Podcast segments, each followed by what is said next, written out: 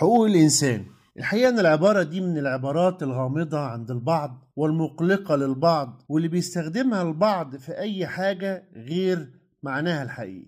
لكن ما هي حقوق الإنسان؟ الحقيقة أن المفهوم ده ظهر للنور عقب الحرب العالمية الثانية، وتحديدا سنة ألف وتسعمائة وثمانية وأربعين، ومن خلال الإعلان العالمي لحقوق الإنسان، ولصاغته لجنة مكونة من تسع أفراد، منهم اللبناني تشارلز مالك، وبرئاسة زوجة الرئيس الأمريكي الأسبق روزفلت.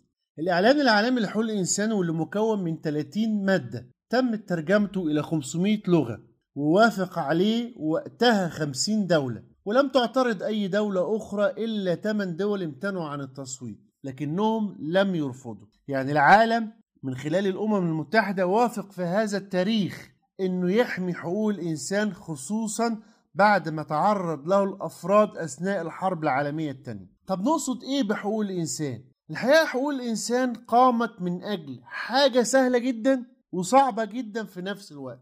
الحاجة دي هي حماية الكرامة الإنسانية، والكرامة الإنسانية لها تعريفات كتير قوي، لكن أبسطها هي حماية الإنسان من التعرض للإذلال من خلال أن يتم توفير المأكل والمشرب والمسكن والتعليم والعمل، وعدد كبير آخر من الأمور اللي بسبب الإعلان العالمي لحقوق الإنسان سميت بالحقوق، زي الحق في الغذاء والحق في التعليم، الحق في التنقل والحق في الحياة، إلى آخره من هذه الحقوق.